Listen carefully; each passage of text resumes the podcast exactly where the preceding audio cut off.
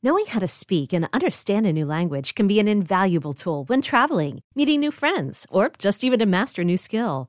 But it's not always simple when you're bogged down by textbooks and structure classes. That's why so many people trust Rosetta Stone. Rosetta Stone is the most trusted language learning program, available on desktop or as an app. It truly immerses you in the language you want to learn, like Spanish, French, Italian, Chinese, and more. You won't just be studying English translations. The Rosetta Stone intuitive process helps you pick up a language naturally, first with words, then phrases, then sentences. Don't put off learning that language. There's no better time than right now to get started. For a very limited time, listeners can get Rosetta Stone's lifetime membership for 50% off. Visit rosettastone.com slash rs10. That's 50% off unlimited access to 25 language courses for the rest of your life. Redeem your 50% off at rosettastone.com slash rs10 today.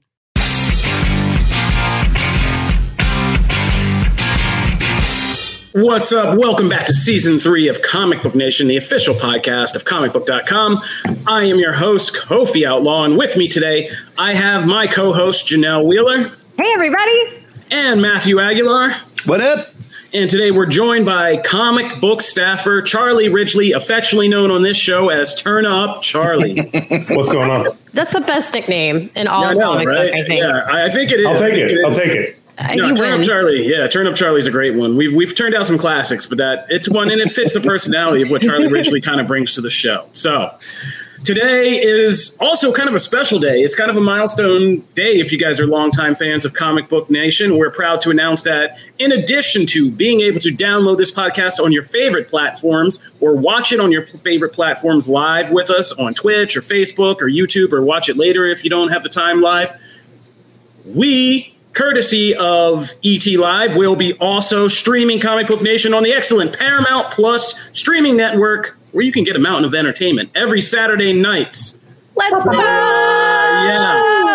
So, Hello, Paramount fans. so a few things to get out of the way, just kind of for our longtime fans of the show. This means we got to clean up this act a little bit. Uh, we got to class this place up a little bit because, yeah, people who are going to be streaming this show and watching it, uh, we want to make sure we can deliver for everybody and not make anybody feel excluded. So we're going to class this joint up a little bit. So forget everything you knew about the past of Comic Book Nation. We are starting fresh today with our new, classier approach.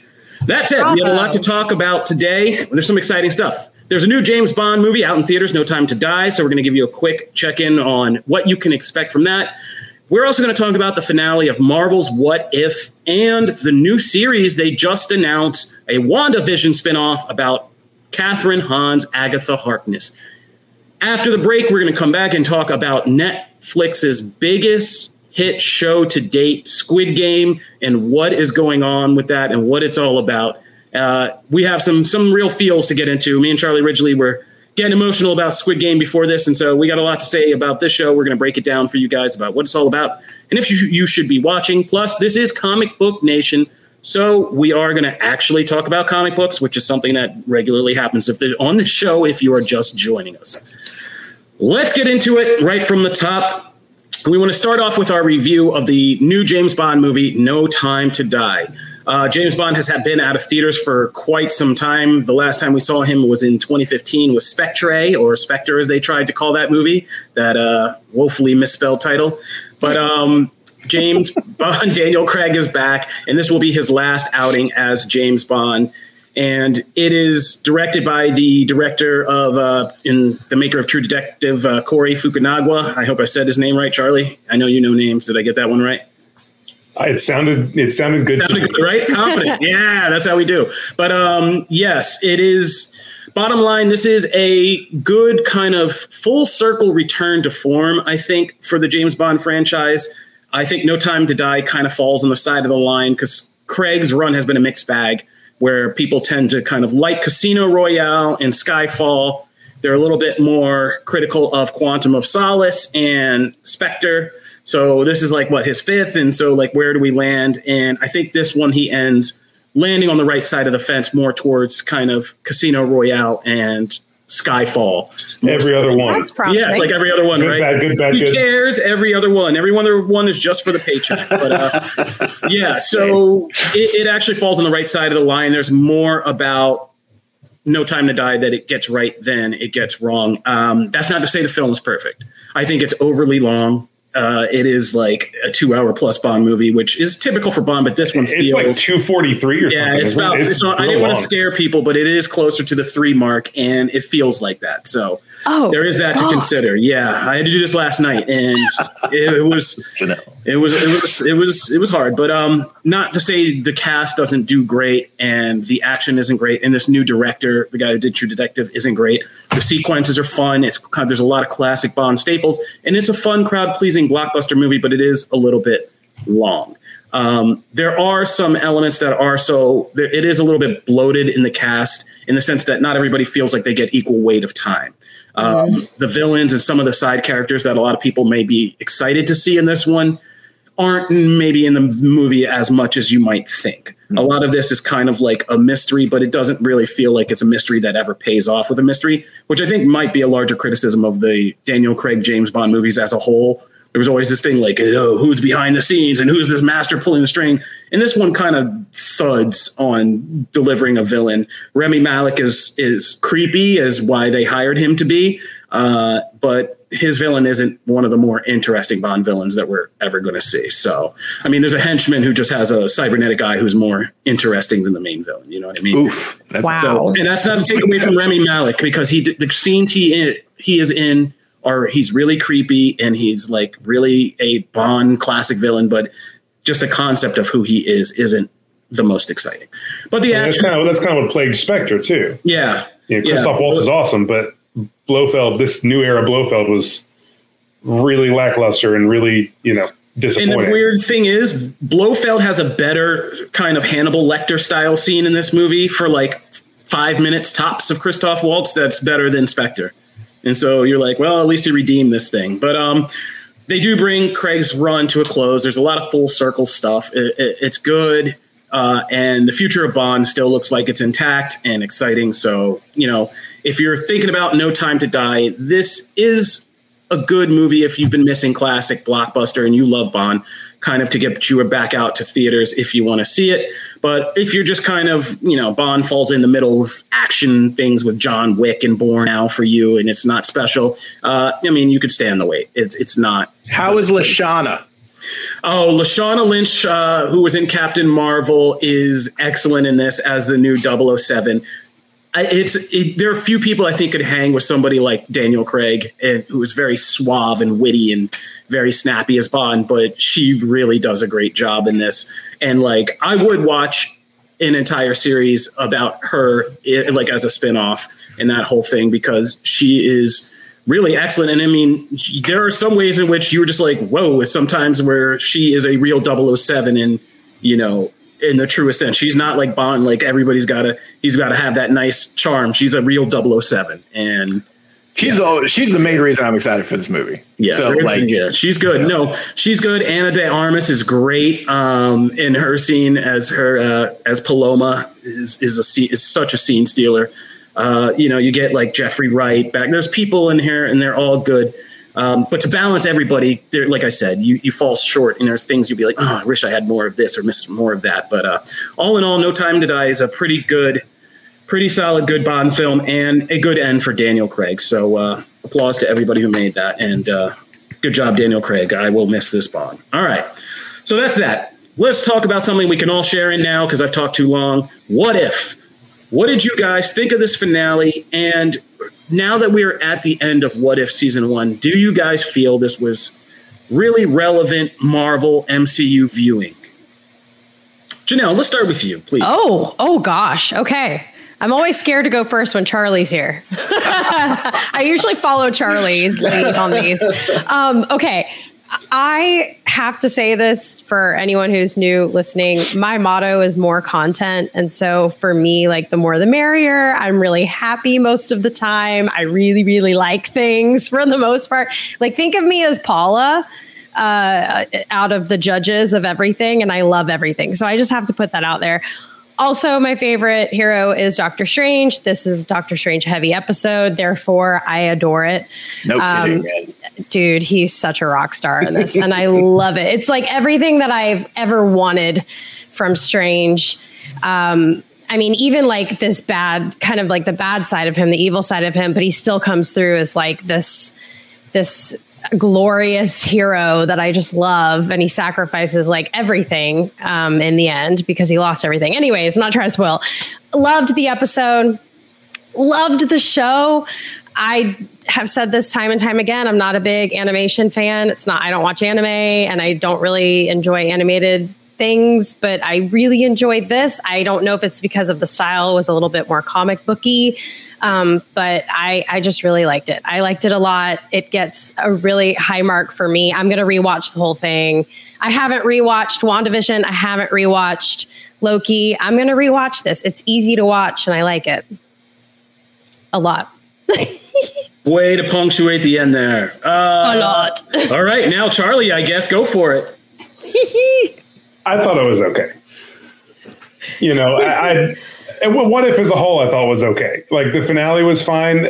I, there was the, the, Doctor Strange solo episode was uh, incredible. I thought like it got really dark. It was really intense. Like it's really really well written.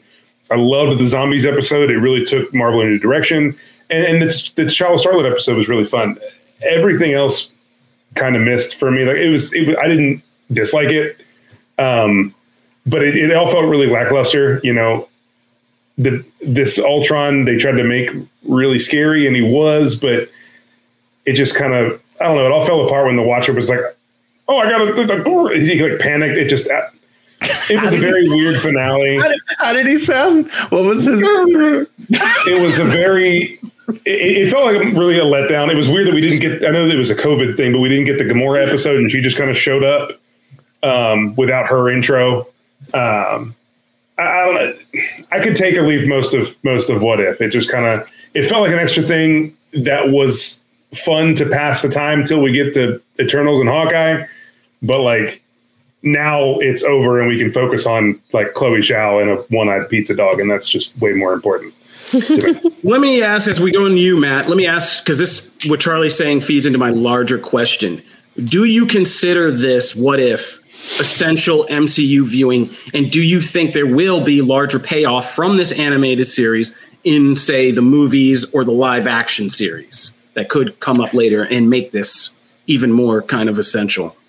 So, do I consider it essential viewing? No, I don't see this as essential viewing. Do I also, though, feel that it will have some sort of ramifications on things? Yes.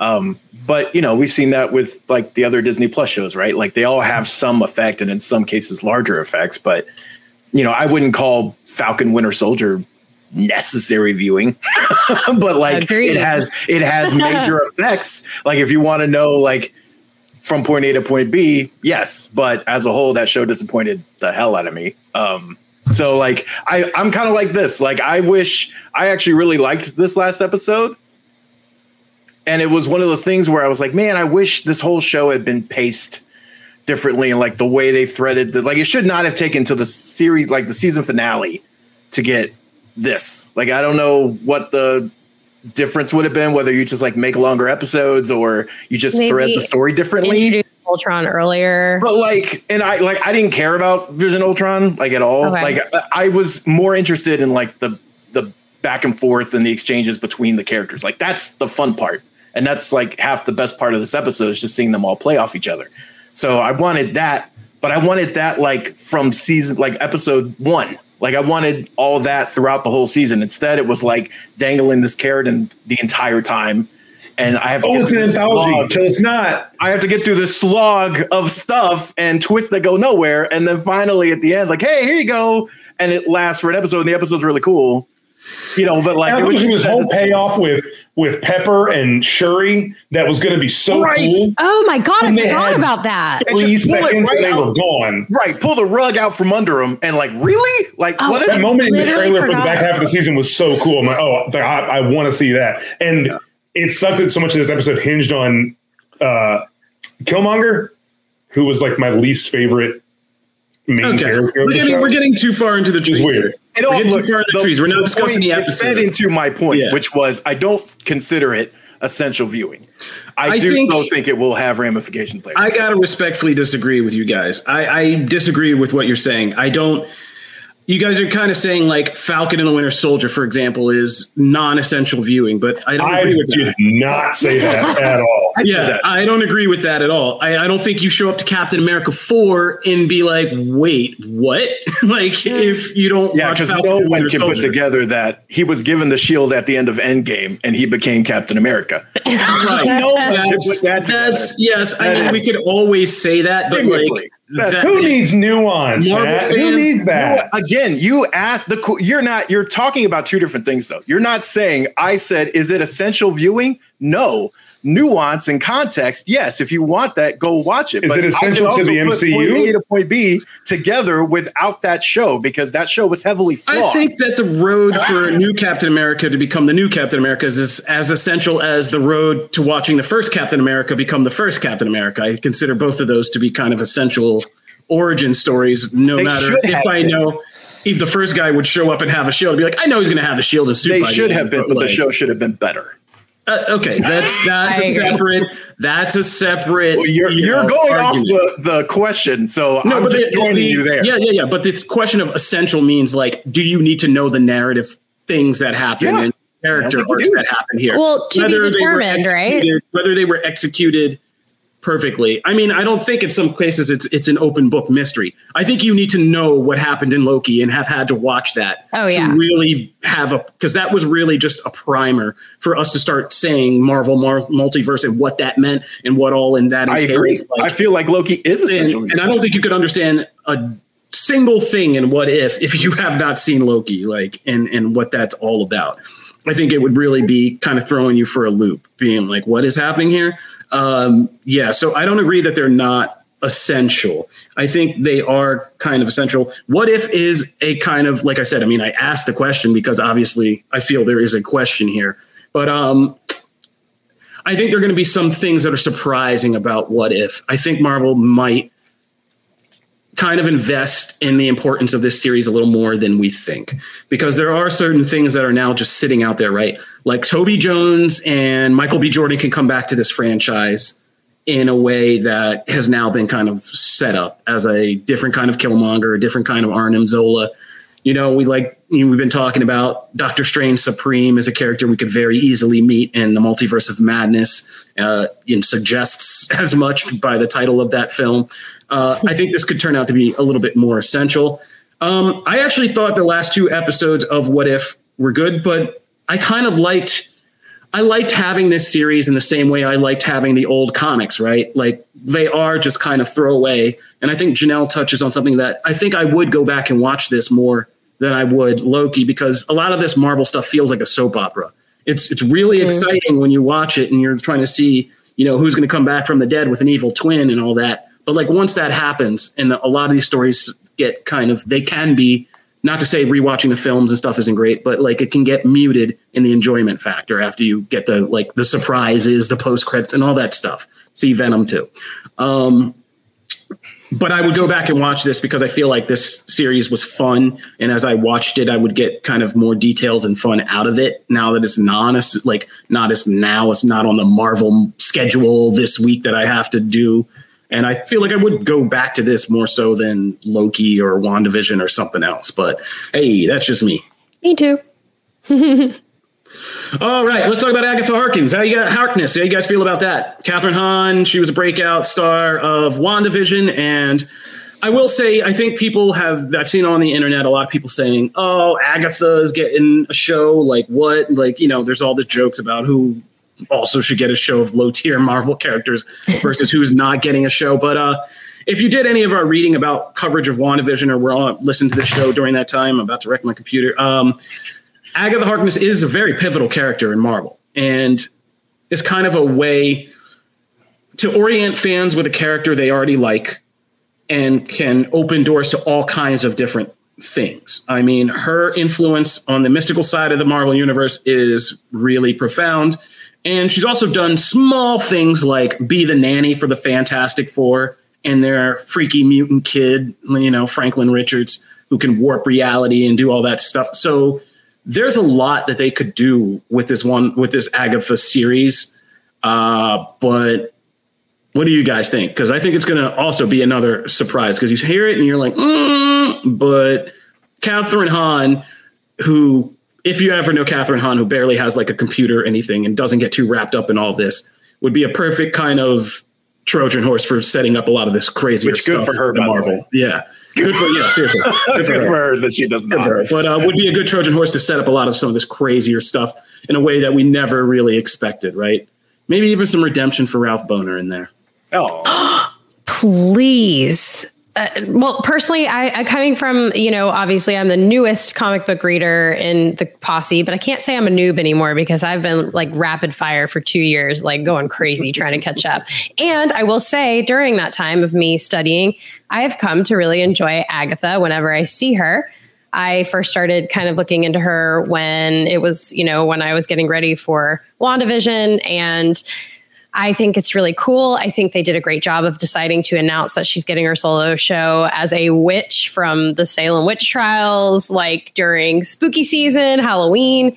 And I think it will be cool. I really enjoyed her character. And for anyone who's like, ah, I don't know if I like it, just rewind. Like, think about how much you were so pumped about Agatha, especially with like Agatha, oh, like everybody was losing their minds when WandaVision was on and they loved her. And then obviously like the hype wore off and everyone's just kind of like, "Oh yeah, Agatha, I forget." But I think I think that this she's going to do such a great job in this role and again, more content like I'm really excited to see it and anything mystical, anything magic in the MCU is like totally up my alley and I'm so pumped about it. She was part of the fan- so she was was she a big role in the Fantastic 4?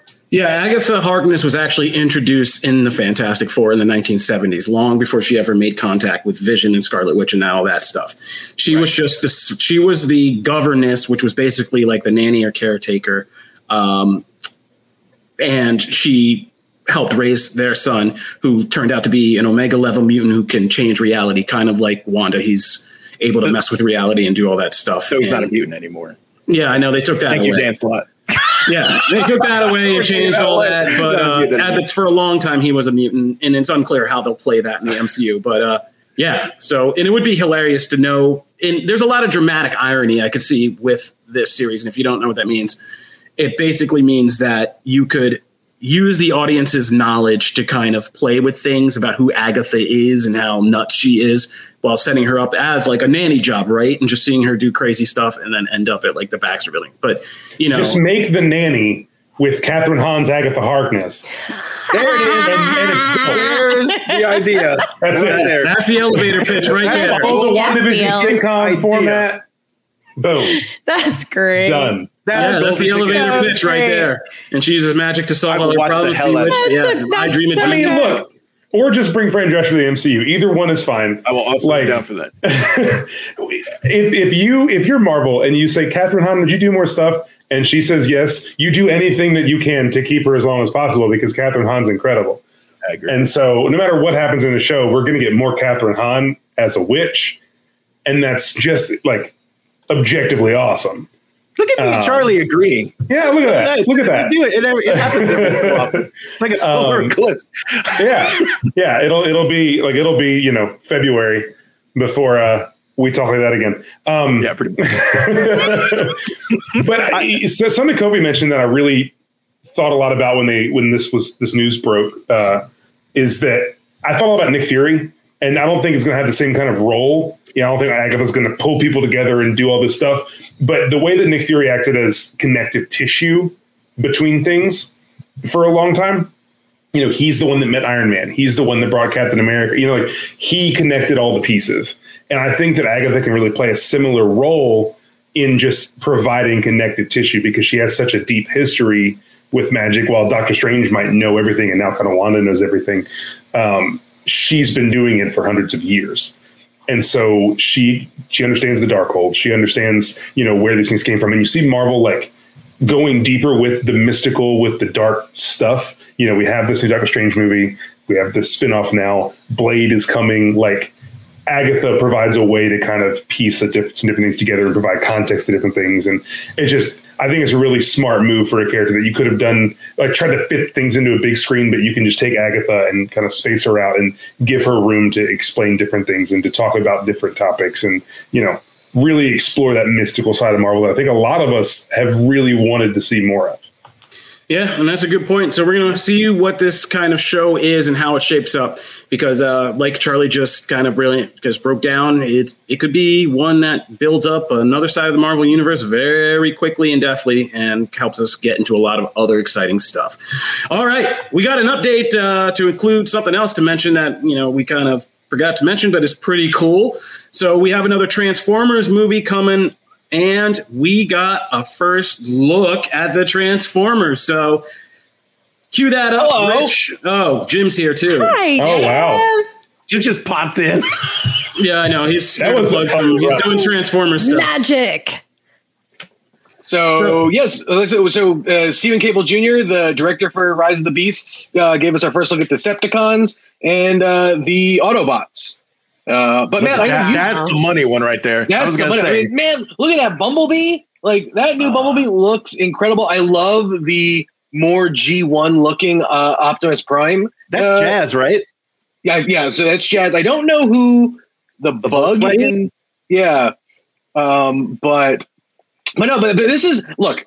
I grew up a lifelong Beast Wars fan. Okay, like that was like my introduction to I don't think you could be a lifelong Beast Wars well, fan. I mean, I mean, I think you have to start off as a Transformers fan. I was, and then you got I am, a, I am a diehard Beast Wars fan. Okay, like that is a thing where it is a uh, it is a show that, like I said, it introduced me to the Transformers. And what's what's interesting about this is that we're getting Optimus Prime, voiced by Peter Cullen, but we're also getting Optimus Primal, yeah. voiced by Ron Perlman, which like which is really really cool. And I've been watching uh, the that Transformer show that's on Netflix, uh, where they're they're kind of bringing all that together, and I, I suspect this will just be a really cool live action uh, you know version of that.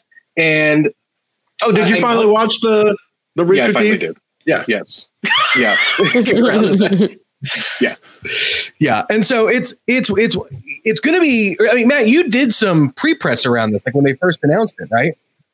Yeah, uh, got to to see the. I mean, he number one, he comes off as like he's so enthusiastic. Like he lo- he loves yeah. Beast Wars as much. Oh, as yeah, Steven Caple's like a massive yeah. like mega fan. Me and Jim do. So like it's it comes across like every time he's talking about it. So that's awesome just in itself. But yeah, uh, got to see Optimus Primal's uh like bot mode, um, and that looks fantastic. I mean, that looks so good. Like if they continue that way, Rhinox is another one of my favorites. I just I need to see I need to see Rhinox. Oh, so good. Rat Trap. Uh, I, oh, I, need to see I need to see all of the Cheetor. Yeah, all of them. Um, but but yeah, I mean, look, this is this is a the, the Transformers franchise has, has, been a little rocky. Uh, but I like this with with Bumblebee. Uh, like when we, we when we got Bumblebee, I thought like what a great like Bumblebee's Way is one of my favorite movies kind of period. Like i i, I really like that movie. Um and so like having this connect to that like having this movie take place in in the 90s i think is going to be uh is going to be a lot of fun but no, and don't forget anthony ramos is starring in it. Right. And he's if y'all didn't see in the heights anthony ramos is just incredible. And so i mean him being in a blockbuster in and of itself is like super exciting to me no matter what the blockbuster would be. The fact that it's beast wars is like double really cool. Yeah, sure. I mean, yeah, between between him and and Dominique Fishback, like I think we're we're in for we're in for uh, a good ride on this one. So, uh, so I needed fun. to I need I needed any chance I get to nerd out about Beast Wars, I'm going to take. So I needed to do that. So thank you. All right. Well, that's the first look at uh, Transformers: Rise of the Beast. Next exciting thing from that will be when we get that artwork or the uh, actual shots of what our Beast Wars characters look like. I'm looking forward to that. And I don't know about you, but I am really looking forward to seeing Optimus Prime and Optimus Primal will throw down and have a little friendly disagreement. So that's going to be cool. All right, we're going to take a break, but when we get back, we got to break down Netflix's Squid Game, why this show is a hit, and why you should be watching. I mean, I'm not even going to pretend it's going to be democratic about that. We're just going to tell you why you should be watching. So come on back. We're going to do that and talk comics.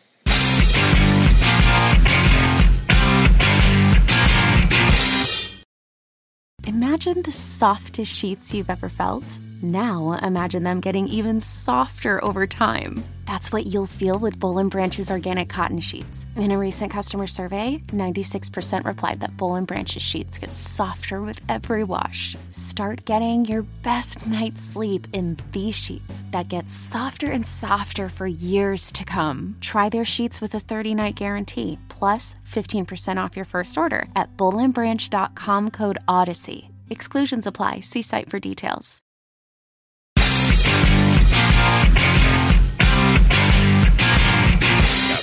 If you are just joining our show this time, or you caught us streaming on Paramount Plus, this is Comic Book Nation, and we will scare you with our midsection break return every single time in some cases. But uh, that's the fun of the show. It's just one of the fun things we do. We like to freak each other out with uh, with our uh, intro music. All right, now that we're back, let's talk about Netflix's Squid Game.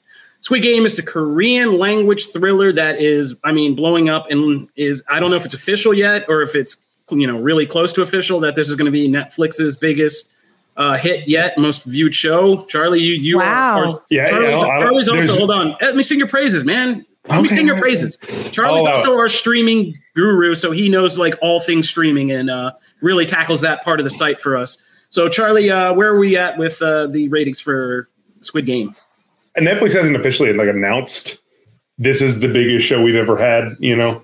Um, but like based on metrics that you know, a lot of the different uh, sites and programs that are looking at who's viewing what, and even just looking at the Netflix top ten thing that you know rotates every day.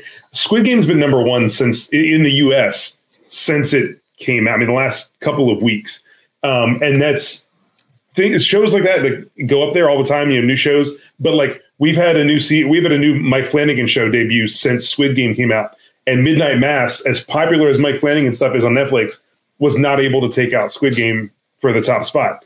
Um, you know, The Oh, Guilty wait, with Jake Gyllenhaal was not. remember, Wait, I'm sorry. I didn't remember that Squid Game came out before Midnight Mass. I believe they were, they were really close. I think it was a couple Oh, day or two like, before. really I, I have to look. Uh, I have to look. I, I think it was a day or two before. Okay. I could be wrong. I could be No, no, totally continue, wrong. continue. Um, because I, I caught the squid the Squid Game train. Like I did. I, I saw the name of it, and it took me a while to catch on to how popular it actually was. Um, but like I mean, Midnight Mass didn't take the top spot. You know, from Squid Game. Uh, the Guilty, the Jake Gyllenhaal movie, didn't take the top spot from Squid Charlie Game. Ridgely is Um, the streaming guru. He is correct. Squid Game came out September 17th, the day of my 10th anniversary, and Midnight Mass came out September 24th. That is crazy. So Squid Game, Wow. yeah, that's pretty. That's pretty. and, intense. and there was no press for it at all. People were discovering this wholly on their own. You know, because Midnight Mass, there was a lot of like push for. Obviously, you know, it's it's a, a new Mike Flanagan show. Mike Flanagan has been an absolute hit maker for Netflix. I mean, both Hill House and Bly Manor were huge. Gerald's Game got a lot of a lot of praise. You know, non Netflix, but Doctor Sleep was was a pretty solid, you know, critical hit. And so everything he does for Netflix has been big. And then now he does this, and I think it's his best show yet. And A lot of critics agree that it's his best show yet, and that was still not enough to to outdo what Squid Game was doing. yeah, Um, it's pretty and exciting. not only has it been that way in the U.S. I mean, I think the metric I read was like 90 different countries. It was number Yeah. one at one point. Um, I mean, it's it's it's so big because it's yeah, it's huge here, but like it's huge everywhere.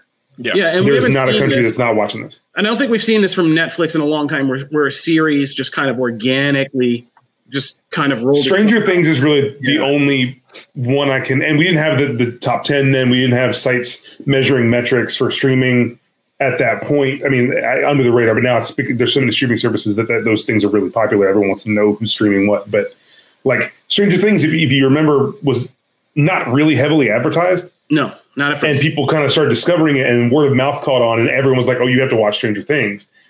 And Squid Game has kind of become that with the added, you know, benefit of that top 10 when you log on and say, oh, this is the most popular thing on this site right now. I should watch it.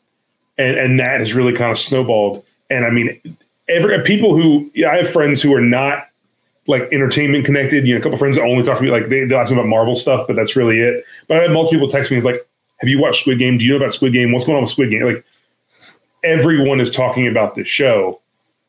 And I, I think, I mean, we'll, we'll get into why. I think there's a lot of different factors to it, but I think part of it is it's such a, I think a lot of audiences, especially American audiences, are not used to this kind of thing.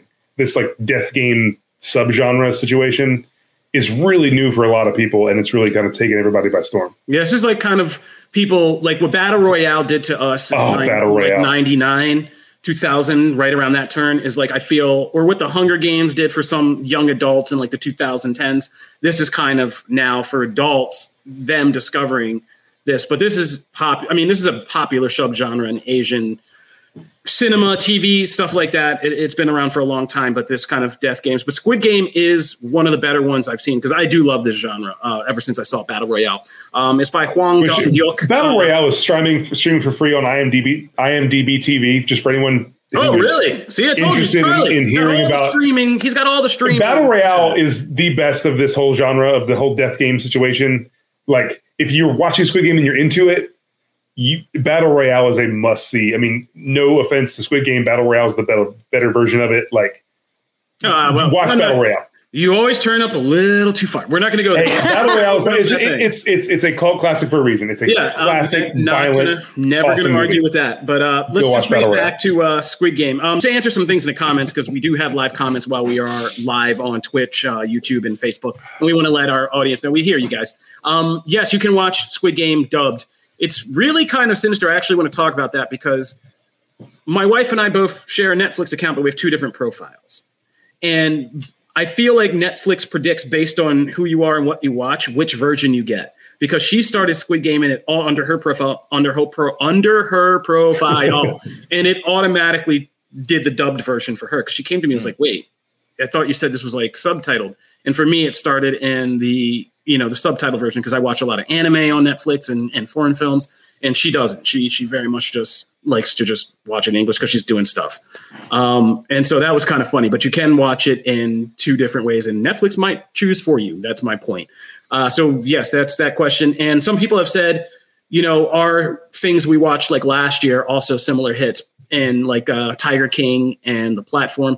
And the platform got to be big, but that was just a single movie. And, and series take on a different kind of phenomenon. and, and platform peaked really pretty quickly. yeah, and then went. Yeah, You know, I mean, Tiger- platform, I love platform, but it was very Yeah, it was Quick quick, and it was a quick, satisfying peak, but it was quick.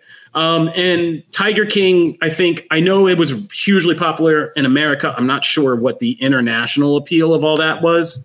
Uh, I feel like it was very much Americana more so than anything else. Um, but yeah, no, this one is the first one we've seen that's rolled out kind of across the world. And just to get into what makes this really good is I think the kind of show creator Hwang Dong-hyuk has really he's a filmmaker if you've done any kind of research on him first of all he had to scrap really hard to get this thing made i mean he, he took it down to the last dollar and believed in this project to get it done and is reaping the well-deserved rewards so oh money heist money heist would be the other big thing that kind Yeah. of rolled out that kind of did worldwide success like this money heist kind of grew organically um, but uh, yeah, he's made this series, and I think it's really good because it's very timely. And what deathmatch kind of subgenre does is it uses the the kind of both the fascination and the and the morbid fascination of seeing these games of chance and who will die and compete, and which is an extension of what we already like to watch. The Schadenfreude of us like watching like Wipeout or all those other shows, game shows that are just about people getting hurt or slimed or falling. The floor is lava. The Floor is lava. like. Yeah, Frogger. And we love that kind of stuff. The and even just like monster truck rallies, all that stuff. The morbid kind of curiosity if something could go wrong or somebody's going to get messed up or hurt or something like that. So it takes that and it marries it to real deep kind of themes about people and society and all that kind of stuff, both on the large macro, like I said, social, philosophical level, and the micro, who people are, kind of what makes us, what bonds us, what doesn't bond us, and all that kind of stuff. And this show really captures that. And per episode, it it's a kind of perfect marriage of using games that we all could recognize from childhood and the kind of thrill, edge of your seat thrill of seeing who's going to survive these games. But also, each episode takes its game and makes a very great metaphor about, like I said, something about society, people, or both. And each episode to episode is really effective. And Charlie and I were like focusing on the sixth episode today, which I'm not going to tell you anything about this because I think we say this is like at the heart, at the height of its person of its popularity. And I was kind of arguing with Jim Viscardi about this the other day, but I think it's just now really getting to that wave where it's crashing through the water cooler and it's getting to like Charlie and everybody else said, like mainstream people are beginning mm-hmm. to like really jump into it, and that's that wave is still happening. So I'm not going to spoil anything, but the sixth episode is a perfect like if I were to submit to an Emmys or something like that would be the one that I selected. Episode six is one of my favorite TV single episodes of the whole year. Yeah, know, and, and, and I think you like Speed more than I do. I, I, like it. I'm not over the moon about it, but I am like all in on episode six. I think it's it, it's a little bit of a bottle episode in a way. It's kind of one location ish, but it's some of it's the best writing of the show. It's some of the best writing I've seen on TV in a while. Like it's a really really fascinating character study, and there are stakes that kind of get set up right away, yeah. and you know that there's no chance of that changing. As I'm trying, I'm trying to work around not saying anything about no, it. But yeah. episode six is so wonderfully put together. Um, a really cool set design too, which the whole show is really awesome set design. Uh, but episode six is like the Charlie peak of that show. Episode six. So everyone, everyone like when you look on IMDb, you look at the ratings. No, no, it's, it's, a very good. It's episode. like a full point higher than everything else. But I'm just saying, um, it's, it's the epitome of like everything that this show is doing right, using yeah. this kind of childhood game, the stakes, the character stuff, and the larger societal thing. Like you know, you're going to come away with episode six with mixed feelings about people in general. Um, and so Half Cent Josh says, have your therapist on speed dial. Yes, that is very true. Uh, there are episodes of Squid Game that will break you emotionally. So, oh yeah, and Kofi, you haven't. Now, I could. You still have another episode or two to go, correct? Yeah, well, yes, yes. I'm coming okay. to the end, and if, like okay. any death match, like any death match story ever, once you get down to the end, you get down to the core characters. Yeah, like it gets more real than that, and it gets tragic. So.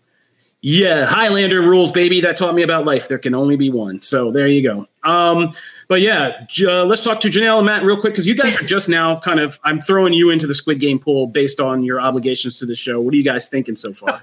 I mean, I'm so glad you did, but I I jumped the gun, man. I don't even remember episode six. I watched it so fast. I did not take any breaks. I didn't leave the couch. Like I was just sucked. Episode in. six was all marbles. Yeah. The, oh, marbles. Okay, marble got episode. it. Yes. Oof love yeah. love love ah oh, god i'm i'm so pumped i feel like the biggest problem because i'm letting i'm telling my fiance to watch it now is trying to decide like kofi said if you should be watching it with subtitles or dubs i have been kind of bouncing back and forth depending on how busy I am cooking dinner or something. Mm-hmm. I will say that the subtitles, I really like the subtitles better. The dub is weird for it, this it's weird because you get uh, dub. certain like lost in translation things where like something that's supposed to be like flirty is also being referenced to somebody that's not flirty or so. It's, there's a, there's a the, the one there's one character two one or two one two where she keeps calling the one guy babe, but in the English she says old man. Yes. It's very yes, it's very, it's very confusing. So that's um, like the one episode. if, if you listen to the English dub and have the English subtitles, those don't match either. Yeah. It's it's if you can sit and focus on it, if you can watch yeah, this watch the original it. language with the subtitles. It's it is much much better. I mean, it is. Some it's, people like it their own way. That's fine. But you really but, should like even if you just watch like maybe the last episode with the subtitles, like, you really should just like experience at least one episode with the subtitles. But it felt very like it's a small world after all for me. Like it, throughout the whole thing, it is so aesthetically pleasing. Um, obviously, I want to spoil everything. Obviously. Well, okay, no. Jen, I want to ask you one question. I, I, just no spoilers. Did you like the ending? Just a yes um, or no? Uh, uh, kind of. Okay, it's a no for me, dog. That's all I'm gonna say. I did fulfilled. not love. Yeah, I don't yeah, feel right. fulfilled. We're gonna be going. I, there's definitely feel, room for another season, though, which is yes. Good. All right, and I hope that happens. We're gonna stop it there because I know Charlie, and I know when Charlie gets ramped up, we cannot. that's why I asked and left it alone. Yeah, yeah, yeah. we're gonna stop there. We got to stop before we get ramped up because I know you two will go just over the top in spoilers. So we're going to stop it right there. But the consensus is all around. And I'm sorry, Matt, you all you get is a yes or no. Should people watch Squid Game? Sure. Matt is indifferent. Boom. So there you have it. Oh, sure. From Matthew Aguilar. That is Netflix's Squid Game. Uh, check that out. We are going to move on because we want to have enough time to talk comics this week. This is Comic Book Nation, and as such, we discuss comic books and hopefully let you guys know which ones you should be picking up and what's good to check out. And that is always our comics guru, Matthew Aguilar. What is out on stands this week? What up, people? Uh, so let's start with some Marvel. Uh, this is the relaunch. I don't know if how if everyone's kept up with the uh, Spider-Man uh, saga lately, but Nick Spencer's run is kind of come to its natural conclusion. And now we are starting the thrice monthly Amazing Spider Man run, which has a kind of like what they did uh, a few years ago, where they kind of combined some of their most popular writers. Uh, here we have three of their more popular writers, and they're kind of tackling uh, this ongoing story. Uh, by the way, full spoilers for comics incoming. Uh, so if you have not read those, shy your eyes, your ears, everything. Um, but uh, this brings back. I know. I think Kofi's a, a big Ben Riley fan. Uh, if I if I'm not mistaken. Are you? I think I'm, a, I'm. I think I'm one of the biggest stumpers for both Ben Riley and the Clone Saga of the '90s. Here, I think okay, on the comic book staff.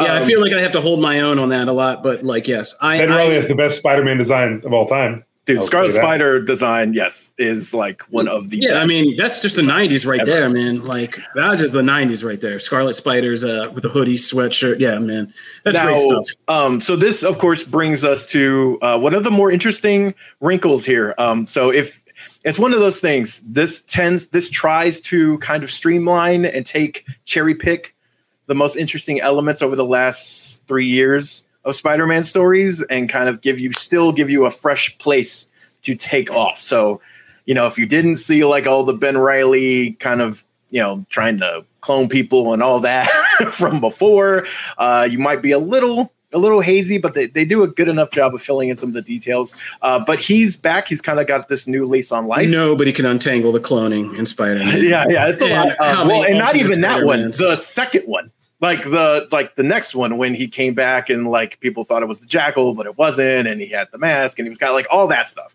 So they reference some of that in here. Also we get like slots superior spider-man and like some of that stuff and like parker was had parker industries and all that. There's a lot in here but they i think they do a good enough job of even if you haven't read all that give you enough of the pieces to kind of pick up.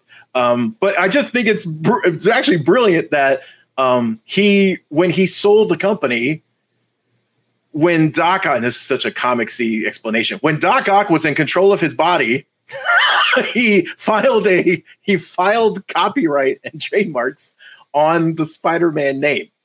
So when and Peter didn't realize that. So when he sold the company for like whatever it was worth at the end, he didn't realize he also sold the title of Spider-Man like the legal title of Spider-Man, which means mm-hmm. now he can't legally like for branding and stuff be Spider-Man.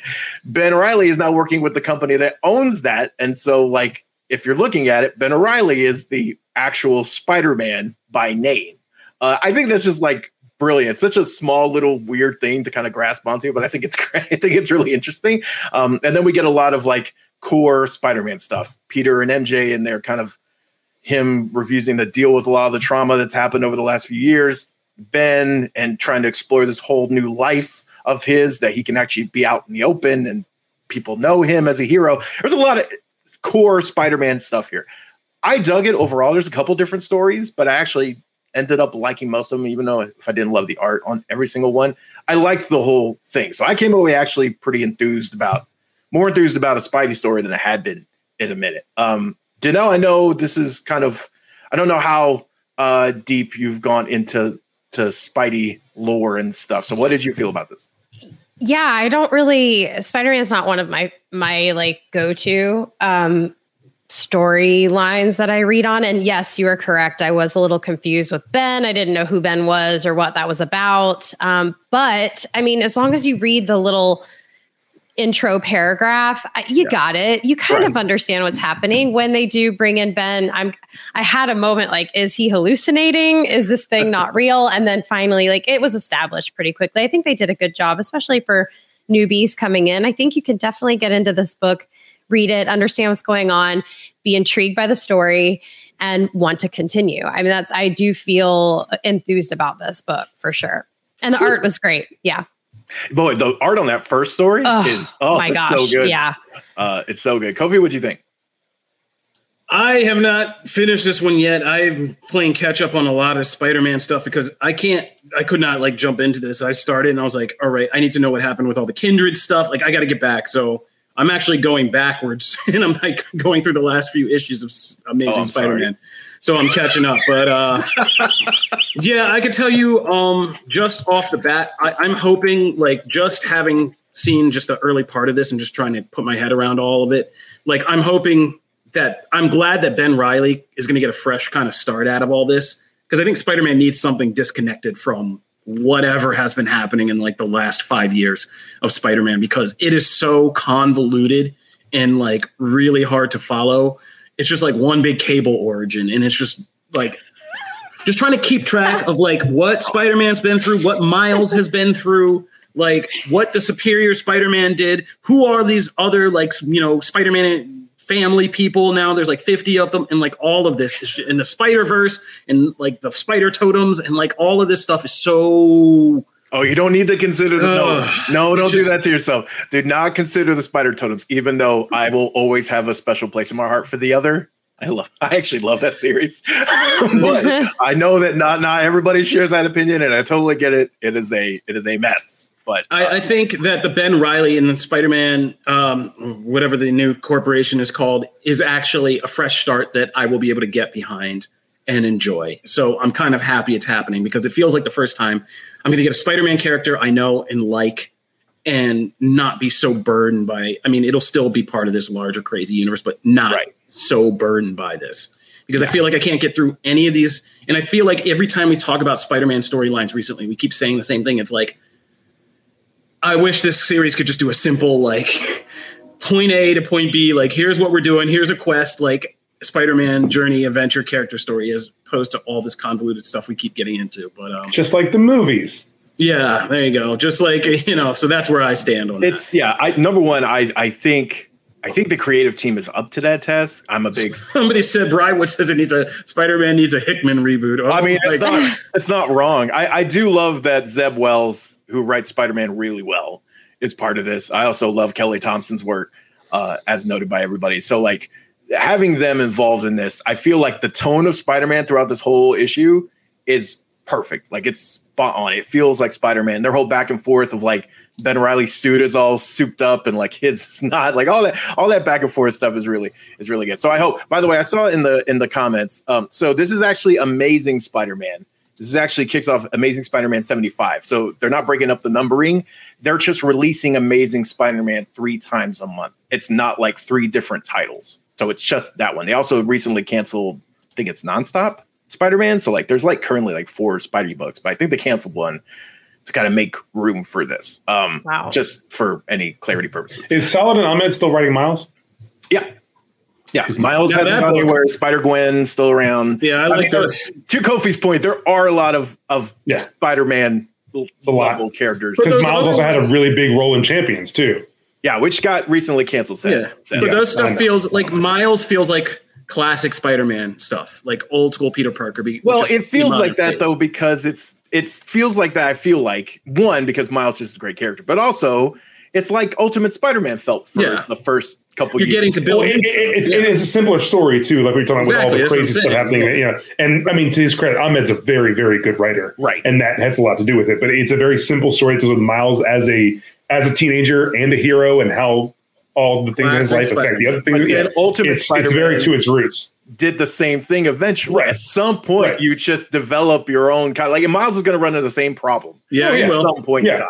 It'll So- get too convoluted. I mean, he's already dealing with clones too. So Right, I mean, like, right. It's already, you're know, out the getting there. clones. It's, Um, it's getting Mess is inevitable. Yes. Yeah.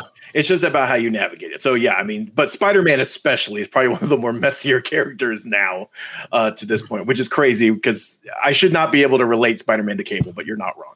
Um, so moving on to something completely different uh, and keeping in the horror theme of of Halloween, Soul Plumber, which I threw this book on to the CB Nation crew, um, and uh, I did not. To be fair, I had not read it yet when I did that. So I just read the premise and was like, "Oh, this is DC horror. This would be fun." And then I read it and I went, "Oh, Nikes, this, is, this is something." Uh, so this book uh, is about. This is number one. This is I think this is part of their Black Label. Um, Oh, this it's is a- DC horror. Yes. yeah, Black this is a very adult level book. Uh, so do not be giving this to the kiddos. Uh, fair warning. Uh, it's about um, essentially kind of like they they take uh this guy who's been looking for direction and kind of looking for the sign from God and he tried to be in the clergy and that didn't work out and all these things.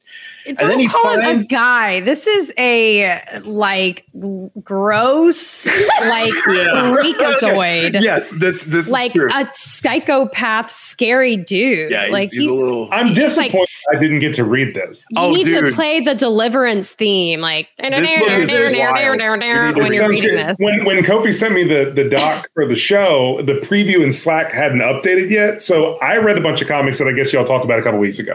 Oh no! So I was sitting here reading Darkhold and ready to talk Oh, about dude, so that weird mess. you need to read this because I feel like you would. Well, I don't know if you'll like it. I feel like you would appreciate just how like off. Oh, I'm sure. bonkers Uh, it just is. the way you're talking about it. I'm like I said, I'm I'm upset I have not read it yet. That's the first thing to do when I get off of this. it's this very creepy. Uh, got lots of issues guy. Uh, to to be very not even that is too simplification, like too simple. But No, I mean finds- this is it's very finds- much in the kind of Harvey Pekar, Robert Crumb kind of Right. vein of comics, underground comics, Yeah. uh, in the '70s and stuff. It's it's very much aping that style. yeah, And, And I wanted to comes talk about this. I'm sorry, just to say, I wanted to talk about this also, and, and I'm going to kind of relate this to Midnight Mass because I believe these both do something oh very yeah, good. could- yeah. But go for it. I'm sorry, Matt. No, no, no. I see that correlation though. Yeah. I didn't watch Midnight Mass because I didn't want to like get on religious stuff. Like, Oh, I'm sorry. And then I, No. yeah, you're in I the- gave this book. Girl, I you was took the turn. so taken aback by this book. bad. So so then essentially we get this kind of like con man televangelist character introduced who essentially says, Hey, I have this machine and you can reach into the souls of people and take out the corruptness and then they're reborn. And it's like this giant, ridiculous machine. And essentially he sells the blueprints, but then you kind of realize, oh, he's a con man and like no one's ever built one and he's just like selling it for money. Well, this one dude builds his own and like it's just insane like the characters in this are so weird they're like so off Does it connected? Like I know DC put it out. Is it? Does it, No. does it have connected no, tissue with DC at all? its- no, this is this is its own story, very much its own universe. Yeah. And like I said, if you don't know what I mean when I say Harvey Pekar and Robert Crumb and American Splendor and things like that, go look because Crumb drew people with these very kind of dirty and exaggerated. He reflected Yeah. a lot of the grime of humanity and stuff. While people like to draw perfect people in art, um, and this is very dirty, like we said. Uh, and this character, I mean, Good. this guy looks like a candidate to be the Joker, right? And and like any if other it ends up being a. Joker tie-in, I will not be happy. No, it's not. that. I have say Um, that. because he it's a tra- it's a tragic comedy in a way because he really is like very earnestly into religion. Like this is his thing, and he, everything he kind of reflects around his dirty, kind of grimy, messed up, psychotic life is reflected as in religion. Like he knows there's side characters like a crazy man on the street, you know, and all this Scuzz. other people, scuzz, yeah, and like con artists and scumbag buddies he has. But he just sees this himself as like one of the Lord's chosen and going on. And the big twist at the end is, you know, throughout this con, he actually seems to reach in and pull out an actual demon spirit Demon, from yeah. somebody. And uh, and it's great because you don't know really like where the line of reality is here. Yeah. Is this seeing something or is he just crazy or like what's going on here? But it's it does what Midnight Mass does was took which is talk about you know not not slam faith itself but say how it can be used and skewed by by people with ill intent to kind of to kind of mess with people and trick people right Mhm. that's kind of the point of both um and yeah this one is is different than any other comic i've i think i've ever read and it is crazy but i really want to see what happens next Right. Yeah, same, same. Absolutely. I'm I gotta know. Like, is that a real demon or not? Oh, this is so. I just pulled it up. yeah Very you, can- up my alley. you look the cover and the cover tells you what kind of feel that Yeah. whole Oh, issue yeah. has Oh yeah, Charlie's time. gonna Charlie, you'll love this. But um, yeah. no. So I thought this was a crazy. I didn't know what Matt was throwing me into with this one, but uh, it turned out there because I'm liking kind of these DC black labels like this and the Nice House on the Lake. I think are nice house really promising signs that somebody over there in the adult section of DC is really doing a good job of like. I mean, out, you like, know, Get Joker has been good too. Like they're they're they're doing good stuff. Yeah, Yeah. like Black Label is doing. It's crazy because like Black. And by the way, oh, hold on. Before we go any further, I have to address the just bombshell that Kofi threw last time of saying like DC has no great issues. That is not true. Well, I'm saying no, no, I'm saying the last week, like the last week of yo, come on, Matt, Matt. I heard that. I was like, what? Everybody in the comments, everybody in the comments, everybody watching this on Paramount Plus, come on. DC at the end of the month, the last week of the month, is notorious for just dropping straight garbage and just handing It's it to true. us and being Fifth like, week stuff. see you at the beginning of next month, and it's just like, It's true. Um. So okay. So, but before we get into the next book, so everyone dug this. It Yes. seems like oh yeah, Great Halloween vibes. Love it. Okay, good deal. Uh, so let's move into real quick Arkham City: The Order of the World. Number one, um, I uh, I read this after I read Soul Plumber, and I think that was to the detriment of this book because I enjoyed that that book was so different, and I enjoyed it so much. And then going into this, I just was like, meh. I was like, it was very much we're, we're following up on A Day, of course, like Joker gassed everybody, and and and we don't find know out- Joker. Don't you blame Joker? You don't know that. you find out that there was only one psychiatrist that was not in the building that worked for Arkham at the time. And so she comes back and she's helping the police try and recover the inmates that are still alive because most of them died too. Um, and it's a trick there. So I the premise is interesting. I just did not this book just did not click for me um, because you're going through and like the twist at the end was that was it. Like I like that. Um, I don't know if it hooked me. Like I, I wouldn't read the next one, and that's how I felt personally. But that was me. What do you guys feel? I think Batman makers need to realize a couple things. One, A Day is never going to be M Day. Number one. Two, stop trying to put clown hunter clown hunter stories in these books. That's that's just completely unrelated. But stop that. Um, yeah, and this isn't as interesting. None of this stuff from kind of Fear State or A Day is interesting in and of itself. It's interesting of how it's transforming the Batman status quo. That's the interesting part, in my opinion.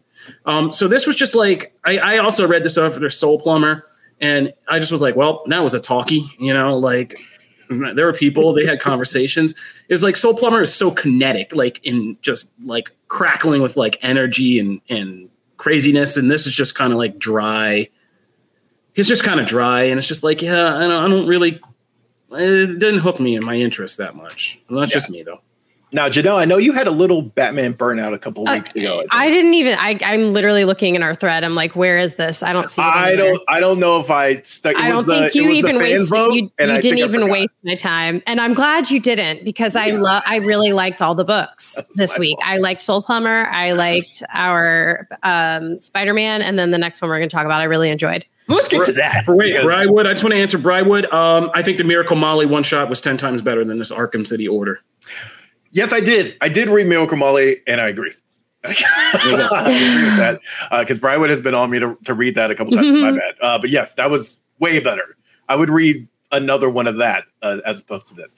Uh, so uh, me and me and Janelle have been on the Captain Marvel train. Captain Marvel number thirty three, uh, Last of the Marvels chapter two. Uh, and by the way, you can check out a full interview with Kelly Thompson all about the Last of the Marvels and a preview of what's to come on comicbook.com. Click, click. Um, but uh, what did you think of this issue? Because the last one left us with like a big cliffhanger, and we get a lot of info here. Oh gosh, I love this. It was just action packed, start to finish. Just had me just reading extremely quickly, like almost too fast. I was like, I probably need to re- go over this again. Just a lot of really awesome stuff going on.